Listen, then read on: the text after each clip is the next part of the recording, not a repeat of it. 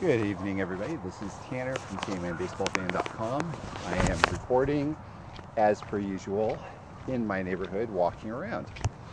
Uh, I didn't really have anything that was like kind of burning on my mind to talk about tonight, so uh, you know, I really just kind of first started thinking about this a few seconds before I pressed record. The subject is what makes a baseball card valuable? A lot of people are going to um, hopefully learn a lot from this. Now, I'd imagine that a lot of you listening are going to already know this stuff, but hopefully you'll pick up a few tidbits here and there, and at the very least, it'll get your brain to uh, start churning a little bit and uh, think a little more about this. Uh, but uh, so a lot of people have the misconception that uh, uh, what makes a baseball card valuable is who's on it. And uh, that is not necessarily true all the time. All the time, I get people asking me if they, uh, if I'm interested in purchasing their collection. You know, I always say, yeah, I'd love to uh, see what you have. Uh, what do you have? And uh, they always come back and say, oh, I've got all the stars. Nolan Ryan, Ken Griffey Jr., Mickey Mantle, Barry Bonds, Cal Ripken Jr., and uh, the list goes on. Tony Gwynn, Don Mattingly, Kirby Puckett, Roger Clemens, and uh, uh, you may know this, uh, but I'm going to say it anyways. It obviously doesn't matter. Uh, there's a massive difference between a PSA 10 1984 Fleer update Roger Clemens and a 1989 score raw Roger Clemens. So, uh, same thing with the Griffey. Yeah, a rare 90s uh, Griffey that's worth thousands of dollars, or it could be a 91 Donruss All Star Griffey that's you know not even worth uh, you know a dime. So it really all depends not just on the player, uh, but the type of card. Now another thing that it depends on uh, is rarity, but not only rarity. And I fell victim to this when I first got back into the hobby. I'll give you an example. So 2006 uh, I remember getting a, uh, a box of 2006 Upper Deck Future Stars. Uh, it was a birthday gift from my parents because I think they heard that I was possibly getting back into the hobby, if I remember correctly. Uh, I don't recall exactly what all the uh, circumstances were uh, surrounding this, but nevertheless, I have this beautiful box of shiny baseball cards, and it was the first box I'd opened in you know forever. So uh, I open it up and I see this guy named Alex Rodriguez. Super excited about this because I think it's Rodriguez that was the uh, the baseball superstar, but I couldn't remember. I realized it was either Alex Rodriguez or Alex Gonzalez. Well, I found out, much to my delight, it was Alex Rodriguez. Now the thing was, was this Alex Rodriguez was colored a little differently than the others in the pack. I turn around, or maybe it was on the front. I don't remember anymore. but uh, I look, and it's serial numbered, and it's serial numbered to 99. And I almost lost it. I was so excited. Um, surely a superstar baseball card that's limited to just 99. That's under 100 copies. Has got to be worth a lot, a lot of money. And uh, so, as I found out uh, very quickly, unfortunately, that's not the case because there are a lot of cards that were serial numbered 100 or less back then. Now, this is completely contrary, of course, to uh, how baseball cards were when I grew up, which was like smack dab in the heart of the uh, junk wax era where they printed millions of every single baseball card. But nevertheless, uh, I had this card of a superstar that was limited, um, even though there are other versions of that exact same card out of you know probably 75 and 50, 25, and so on and so forth. Uh, but like I said, I found out it wasn't really worth a whole lot. So we have two sides that are pulling here uh, we have one side that says, hey, look, uh, if there's a uh, popular player on the card, surely it's valuable. And then the other side we have, well, if it's serial numbered, uh, and perceived to be rare, then it's valuable. And uh, unfortunately, it's not the case necessarily in either situation. So a lot of times, in order to make a card valuable, there has to be multiple points that intersect. Uh, and when I say multiple points, I mean, uh, you know, any of these. For instance, the the player choice, the set itself, the significance of the player on that specific set, uh, in that specific set, uh, the actual rarity of the card, and uh, you know perhaps the history of the card itself. Try to, if I remember, I don't have any notes here at all. I'm literally just kind of pulling this out of my brain as I'm as I'm walking, but I'll try to remember uh, going through each one of these here. So, uh, let's say, for example, if we have a proof or a prototype or whatever you want to call it of a blank back card that you don't see any others out there of. Like let's say it's a 1991 Fleer blank back of Kent Hrbek. Uh, you know, look, it very well might be uh, the only one around, or at least the only one that ever surfaces. You might be able to put a $10 price tag on it on eBay and it might never sell. Why? Because it's quite possible that no twins or Kent Hrbek collectors out there uh, find it valuable enough or interesting enough for their collection to pay the $10. So you lower it to five, might get somebody, but maybe not. You might lower it all the way down to uh, $3, $2, $1. You say, ah, forget it. This is going in my in my dime box and uh, next time I set up at a card show, it's just going to be something that some excited Twins fan sees uh, a card that they've never seen before. Uh, so uh, now, if you have, for instance, let's say a uh, you know Bobby Bonilla, a 1991 Fleer blank back Bobby Bonilla, you put it up for ten dollars. You put it up for twenty dollars. I don't know. It just depends. Uh, you might have uh, Bobby Bonilla, super collector, really pumped about this blank back stuff, like super excited, and uh, so they might pull the trigger at ten or twenty dollars, especially if there are two Bobby Bonilla super collectors that go after the same thing. Because guys, all it takes for a certain type of card to skyrocket uh, are two cards, uh, two two super collectors that have uh, deep wallets. And is that the term? I think it's deep pockets actually. So yeah, yeah, it's uh, yeah, uh, rewind that, erase it. Not uh, not deep wallets, deep pockets. so you think about it this way: you have two guys that have a lot of money going after the same thing.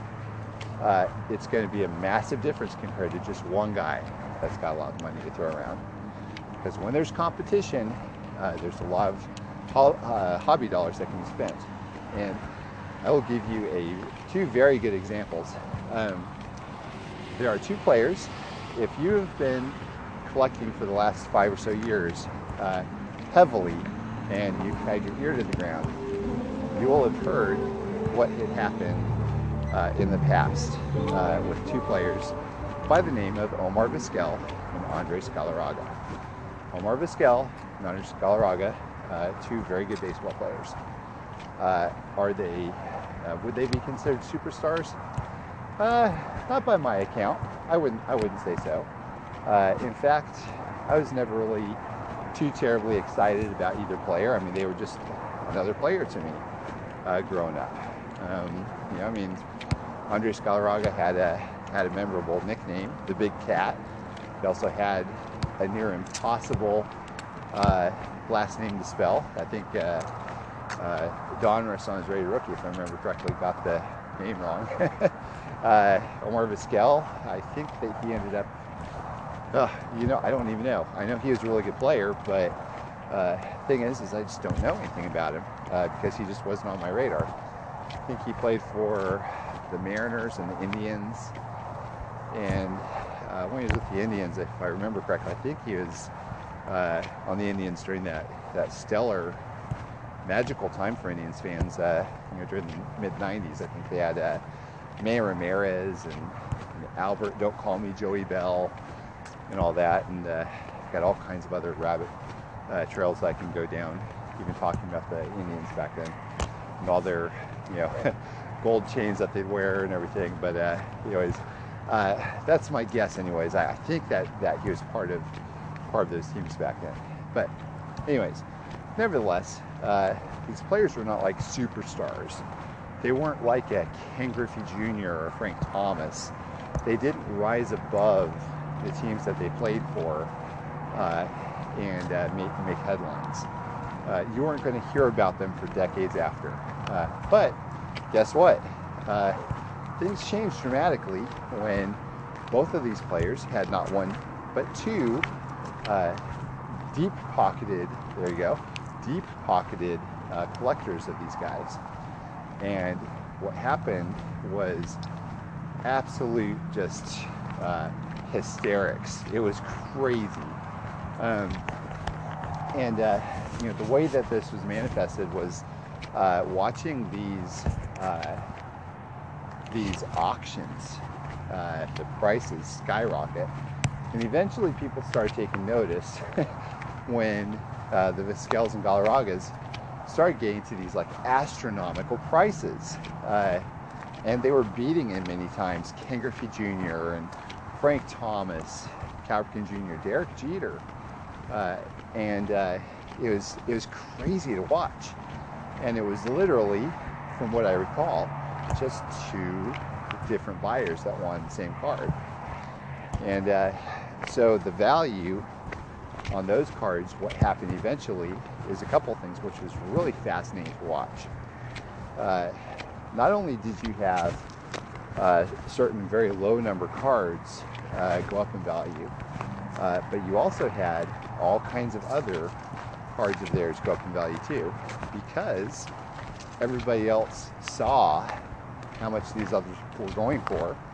And so all these other dealers and resellers and flippers or whatever you want to call them uh, started picking up various cards of them as well. And it raised the value of all of them. Uh, something else that was interesting was uh, the card companies started taking notice. And when they took notice, what happened ultimately was uh, um, they started not only featuring these players that otherwise would have never been uh, featured with of the all-time greats of baseball. Uh, they also started making more cards of them and including them in more of the sets. So they they knew their market. they knew that people were going to start being interested in getting these cards, and uh, even these little anomalies, uh, like a 91 Fleer blank back, uh, or Galarraga, seemingly could have been uh, uh, put for whatever price that the buyer or what the whatever price the seller wanted to put on them, and uh, you know they would have sold. And uh, I remember, if I remember correctly, I believe that the uh, a five star. Actually, you know? I'm going to pause this right now because I'm actually going to look it up before I say anything. So hang tight one sec. Okay, so I pulled up a uh, um, a list of some of these cards, uh, these one of ones of Omar Vizquel, uh, for instance. Let me give you a, a, couple examples of what they sell for nowadays. Pull the slider down. Okay, so we have a uh, 2019 Archives Signature Series Omar Vizquel on Card Auto, one of one, that sold for $26 we have uh, buyback one of six that sold for $25 another one of one for 26 bucks. Uh, we have a 2002 heritage auto one of one that sold for 60 bucks another archives for $37 so these prices are what you'd probably expect. Uh, there's another $31 card uh, $45 let's see what else here. 45 so basically from 20 to 50 uh, for the most part is what these one of one Omar Vizcar, uh, Vizquel uh, cards sell for these days. Now what I'm going to do is we're going to rewind the, the clock a little bit here uh, to uh, uh 2015, 2016. And uh, a lot of these cards, uh, I'll give you some prices here for some one of ones. $2,975, $2,500, $2,000, $2,000, $3,800, 2000 1750 2800 2 grand 2850 3500 2500 2500 uh, 1500 3 grand 3 grand 3500 2 grand 3 grand and uh, so on and so forth. And it got so crazy that one card let me see if i can find it uh, to give you an example which uh, caused everybody to notice.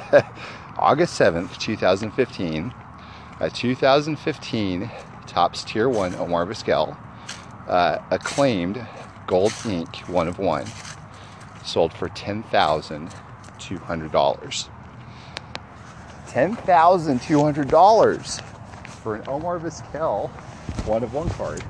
That may very well uh, have gone for uh, 40 or $50, if that, uh, if it was on the market today and had that not happened because I'd imagine there's some notoriety to that card uh, that when you start thinking about it uh, because of what happened. But if there were only one big time super collector uh, back then, that may have been a wildly different uh, situation where uh, only uh, where would have only gone for like 40 or 50 as opposed to over $10,000 which is absolute insanity. And I remember this one time, uh, which is kind of fun uh, to see. I remember uh, writing an article around that same time, had nothing to do with or Galarraga. Um, it was on my radar, but not enough to write about. But I wrote an article um, about the 1991 Topps glow back variations. And to give you an example of what those are, uh, if you turn your uh, 1991 Topps baseball cards around and put a uh, black light on them, uh, some of them will glow and some won't. Uh, there's not really a massively noticeable uh, uh, difference in rarity from one or the other, but I did write about it, and all the player collectors, once they heard about it, wanted to uh, get one for their collection, uh, different different variations of their collection, myself included. I mean, shoot, I was right there in the mix. I wasn't willing to pay all kinds of money, uh, especially since I knew that I could probably uh, uh, pick them up for you know pennies or something if I just uh, wanted to buy a, a box or complete set or whatever and just try my luck on it. But anyways, nevertheless, it was a a fun article and people got super excited. Uh, it exploded. The next day, um, eBay started getting all kinds of listings of glowback variations after my article. Uh, now, before I wrote the article, there was absolutely none out there. Nobody had any on eBay. Next day, everybody did. In fact, over the next uh, couple weeks or something, I think there were hundreds or thousands of these auctions that were listed on eBay. And interestingly enough, if I remember correctly, uh, the Omar Vizquel uh, sold for maybe a few hundred or something. Uh, matter of fact, I'm gonna pull that up in my uh, my system now and see if I can uh, look it up. I'm going to look up Vizquel Glow. We'll see what comes up here.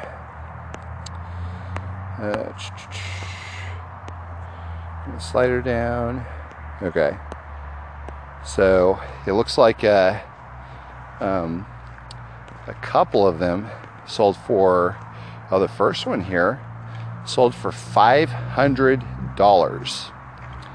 And there's a couple others. One sold for 300 another sold for 180 uh, so there are a few that that brought in some good money but ultimately, uh, the one, the first one that hit the market sold for $500.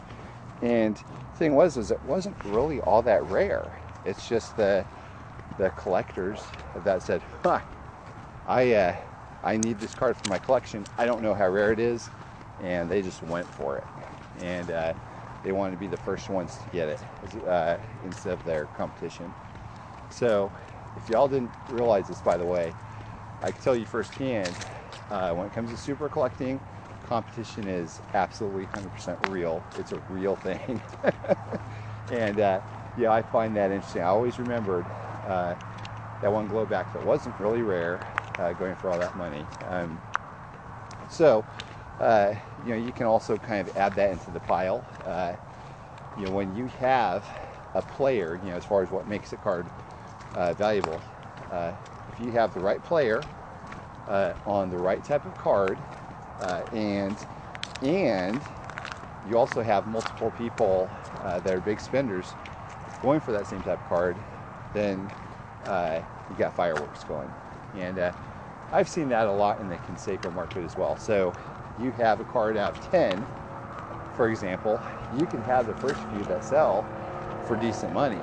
Uh, but after the first, you know, two, three, four people that pay good money uh, for that out of 10 card, have it in their collection, if you have one that goes goes to auction, it might go for you know less than half or even less than third of what the others have sold for. Uh, you know, so uh, it's because the cards that are numbered out of 10, they it's more than enough to satisfy the big spenders uh, for not just Canseco but a lot of other players as well.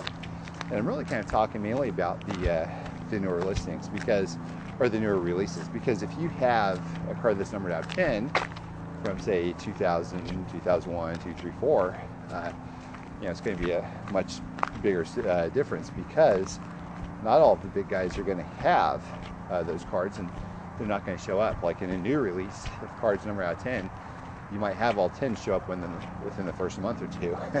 you know, so it's uh, it's kind of funny how, how that works. So not all serial number uh, cards are the same. Uh, so all that to say, uh, yeah, there, there's definitely a, a lot of uh, intersection that needs to happen for a certain card to bring a lot of money.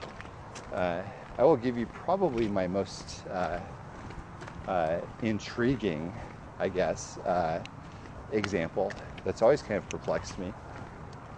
And this has to do with the T206 Wagner. So, uh, just to kind of give everybody a rundown of what's going on with the T206 Wagner again, is it's always been known, as far as I can tell, as the card to have.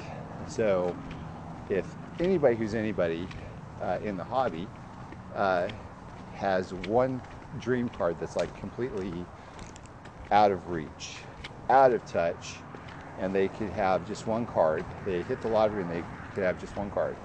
The T206 Honus Wagner would be it. Now, this is for a few reasons. Uh, first of all, uh, the funny thing is about Honus Wagner is a lot of people that would just kill to have that card uh, don't even know who Wagner is. But Wagner was actually a ridiculously good baseball player. In fact, many people considered him at the time to be the best player in baseball on the planet. He was that good. He was a likable guy. People really enjoyed him. He was humble. Uh, he was basically like the opposite of Ty Cobb, but had uh, had so much of a uh, you know a nice demeanor, and uh, he also just was you know ridiculously fantastic of a player. Excuse me. Um, so, uh, as a matter of fact, in I think it was the 1909 uh, World Series, if I remember correctly, the uh, Pirates and the Tigers uh, were going against each other. So, and, and, just as a reminder, there's a lot of people that would think that would uh, call Ty Cobb is the best player in all baseball. And so, uh, you know, so this is one of the best of the best uh, met up with the best of the best in the 1909 World Series. Pirates versus the Tigers, uh, headlining Honus Wagner and Ty Cobb. And as the story goes, uh, Ty Cobb uh, uh, you know, first of all, they shook hands and were very cordial at the beginning, and uh, and so uh, Ty Cobb gets on base for the first time, and he yells down to second base, uh, "You better look out! I'm coming for you, Krauthead." And uh, you know, Wagner is German, and uh, so he's he ends up trying to steal second, if I remember correctly, and uh, as he slides in, uh, you know, Ty Cobb was notorious for uh, sliding in with spikes up and trying to hurt people. Wagner gives him a bloody lip as he's tagging him out. and uh, you know, I'm not sure if that story is true or not, but uh, that's how that's how the legend goes. And uh, ultimately, Honus Wagner uh, got the best of Cobb by a long shot. Pirates won. Uh, you know, Wagner was just like he ran circles around Cobb as far as stats go. So, uh, but interestingly enough, in spite of how wonderful Honus Wagner was as a baseball player, he, the his career is overshadowed by the greatness of this baseball card. Why? Well, there's a story. Like, how did it get to be uh, the number one card? Well, uh, as baseball cards uh, became, uh, you know, such a huge investment sensation, uh, rarity was a big thing for people uh, back in the 80s and 90s.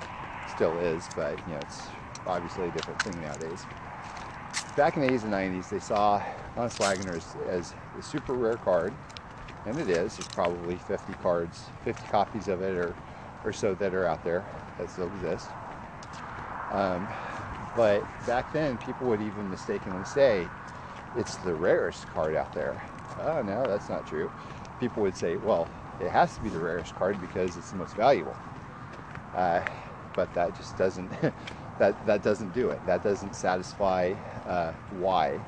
Doesn't give us the entire reason why. So, Honus Wagner, uh, as it was said, uh, he did not agree with the tobacco companies putting his likeness on their product and thus causing uh, problems or uh, uh, you know being a bad influence, so to speak, on the kids that were his fans.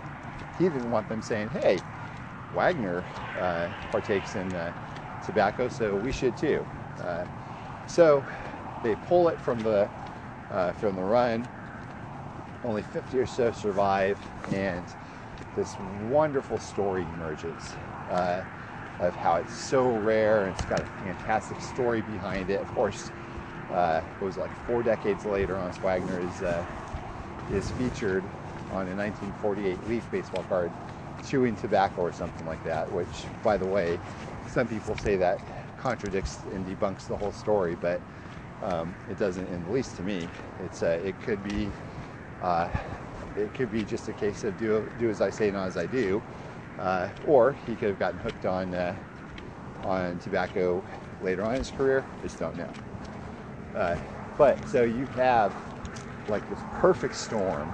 You have like a fantastic baseball player who, by the way, nowadays people don't remember all the wonderful stories of how awesome of a player he was. But you have that. You have this wonderful story of this uh, uh, almost superhero type player that said, "No, pull my cards uh, from the uh, from the print," and uh, so so it's it's almost it almost gave this uh, this a bit of a mystique of the card where like if somebody has it, it's they have something now that they shouldn't, uh, which has always been kind of exciting for any collector to have, which is why I really enjoy my uh, 1988 Topps cloth test or 89 Donruss Leaf blue chip cards that weren't supposed to get out, you know, and that are frankly uh, quite possibly way rarer than the Honus Wagner. Uh, but anyways, top that off, uh, you know, to, to add to it, uh, it's part of the, the famed T206 set, which has like, I think 520 baseball cards in the set, uh, excuse me, in the set which uh, is a pretty big deal. Um, it's got all of the players. It's got uh, Ty Cobb, Cy Young, Walter Johnson, Christy Mathewson, it's a uh, you know everybody like Chief Bender, Home Run Baker, Hughie Jennings, John McGraw. Uh, I mean, the list just goes on and on and on of uh, who's on there. Rube Waddell and, and all of the these players, a lot of them anyways. Tris Speaker, Napoleon Lajoie. Uh, a lot of these players have multiple types of cards in the set, and they're just also beautiful. Like you look at, for instance, the uh, card of the Hall of Famer Wee Willie Keeler. You look at the background and, and uh, the artwork of it. I mean, it's just top notch. And the same goes for uh, all kinds of other players there in the set. I mean, it's just chock full of Hall of Famers. And interestingly enough, uh, this is kind of a, one of my uh, famous rabbit trails here, I guess, but uh, throughout the entire set, there is uh, simply one person, one player that is featured with a mustache. And that player is John Titus. Nobody else has mustache in the set, which is interesting because if you turn back the clock a few decades uh, to the time when Allen Ginter, Old Judge, Gypsy Queen, Goodwin, all of them were uh, were trading cards. Uh, you would rarely see anybody without a mustache.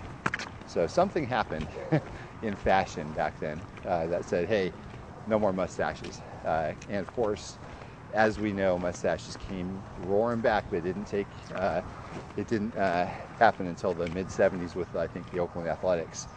Uh, and thanks to uh, Reggie Jackson and Rollie Fingers and all them. So, but anyways, uh, thing I found interesting about this uh, T206 story, uh, which means that there really has to be a perfect storm here, is you look at, uh, you, you, compare that T206 Wagner with the uh, uh, E90-2 on Wagner. They look very similar as far as cards go.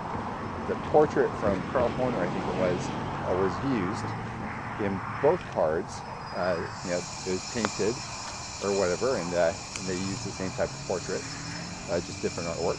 Uh, the E90-2 was uh, uh, distributed with candy, pink caramel actually, some sort of caramel candy, and it's got a beautiful blue background, and uh, it's the same, uh, around the same time period, 1910 is when it was issued. Uh, and so my first thought would be, well, why haven't I heard of this card? Like I didn't know this card existed until earlier this year. And I remember seeing it going, man, this this is quite possibly right here. I've never seen it before, and it is beautiful. And it looks so strikingly similar uh, to the T206 card in many ways. And so uh, I looked at it. It's not a cheap card by any stretch of imagination, but in my opinion, it is way cheaper than it should be. So uh, I started thinking, why is this? Well, first of all, the set itself. I mean, because it's like the first, it's the same player, Honus looks very similar. In fact, the E90-2, in my opinion, looks quite a bit better than the T206 card. Uh, so, you know, what's the deal? Why is this card not worth hundreds of thousands of dollars also? Uh, well, a couple reasons I came up with. Uh, because interestingly enough also, turns out the rarity is similar. So you have the T206 and the E90-2. Both of those cards, according to the pop reports and PSA and SGC and all that, uh, they're very similar. I think nowadays the T206 has a few less than the E90-2s, um, but it's uh, it's incredible to me uh, that there's such a disparity in value of the two which I think that's going to change.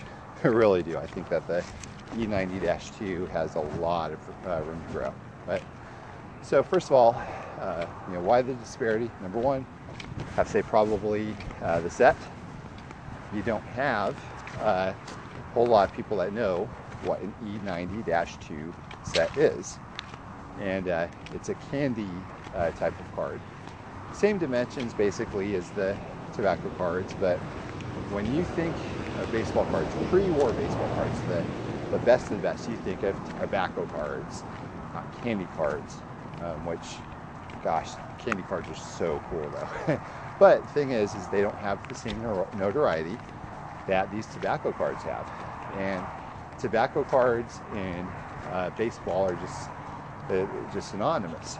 Uh, so, uh, you know, not a whole lot of people know about these candy cards. Uh, the set itself, T206, it is an iconic name. It is the name that stands out above everything else. You've heard of probably the T205 gold borders, the T207s, the T210s, the uh, T201s, T202s, uh, all those. But the uh, T206 stands out. Uh, beautiful artwork, uh, nice clean white border.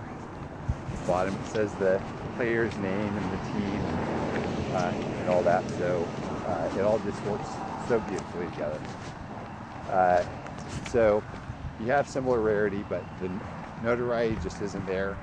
Uh, you also don't have the story of Honus Wagner saying, hey, I don't want my likeness uh, associated with candy because I don't want the kids to uh, associate my name with uh, with candy and therefore giving them uh, all kinds of uh, toothaches and cavities or whatever. It just didn't happen that way. but it was a much more limited run, allegedly, also which probably accounts for uh, number one, the fact that not many people heard of it. Number two, uh, that it's uh, such a smaller print run overall than the T206 counterparts. And the set altogether, by the way, is really nice. Uh, I think there, I could be getting my candy uh, releases mixed up, but I do know that Shoeless Joe Jackson has his rookie um, in that possibly that set, or maybe it's E90-1. I don't know, but I know Cy Young has a beautiful, striking red background card uh, for his time during uh, while he's playing for Boston uh, in an E90-1 car. There are a couple uh, E90-1 can cars like uh, Christy Mathewson. They're gorgeous. Ty Cobb also. I mean, just uh, just incredible stuff. So you know, definitely something to to keep in mind there. But anyways, um, yeah, after all that we're talking about all this stuff, I think it's important to note just all of the different little things that could play into making a card valuable. Uh, you know, kind of as as a bit of a recap, uh, it's likely not just one thing that's going to make a card skyrocket. Uh, it's going to be uh, multiple things, and probably the more the better. Uh, and uh, you know, like you have player popularity, you have set popularity, you have rarity, you have a story, uh, and you also have the people that are interested in the cards. Uh, so that's mainly going to uh, cause like super rare cards to skyrocket possibly. So remember what we looked at with Omar Vizquel. Uh, uh, one of his cards went for $10,200. And nowadays, there are some that don't even come close to cracking $100. Mind blowing to me still, uh, but it just goes to show you uh, what happens when uh, the perfect storm hits. So, if you have any uh, thoughts on this or anything else to add, I feel like uh, I could have a lot more to add if I just kind of sat down and wrote about all this stuff out first and uh, talked about. it. But yeah, look, the whole reason I'm doing podcasts is because something I can just pick up my phone and, and uh, headphones and talk away. So, but because of that, I certainly welcome uh, your feedback and your information, what you what your thoughts are. Um, if I uh, missed anything, feel free to tweet me at tanmanbbfan or email me tanmanbaseballfan at gmail.com. Uh, please feel free also uh, to reach out for anything else if you have any questions. I am uh, happy to answer anything you, you might ask me. And uh, finally, last but not least, please don't forget to like, subscribe, and share this podcast. Thank you, everybody.